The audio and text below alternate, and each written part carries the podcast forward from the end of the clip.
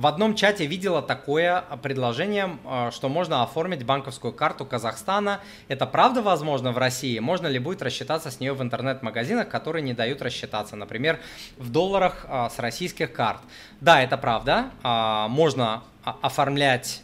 Есть несколько сервисов, которые предоставляют возможность оформлять карты дружественных стран, карты Visa и MasterCard удаленно. Вот, помимо этого, эти карты будут работать, их можно будет из России пополнять разными способами, и SWIFT, и через рублевые э, платежи, и через всякие корона даже там можно их пополнять. Вот я слышал, сам, правда, не пробовал через корону.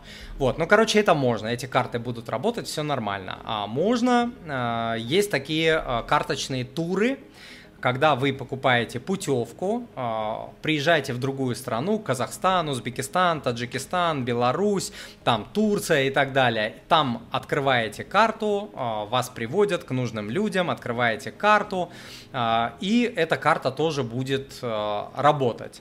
Вот, можно, конечно, попасться на мошенников, это нужно изучать, чтобы не получилось так, что вы кому-то там деньги что-то перечислили и так далее, и они улетели. Но в целом это история эта история рабочая. При соразмерных затратах на удаленное открытие и на карточный тур, лично я бы выбрал карточный тур.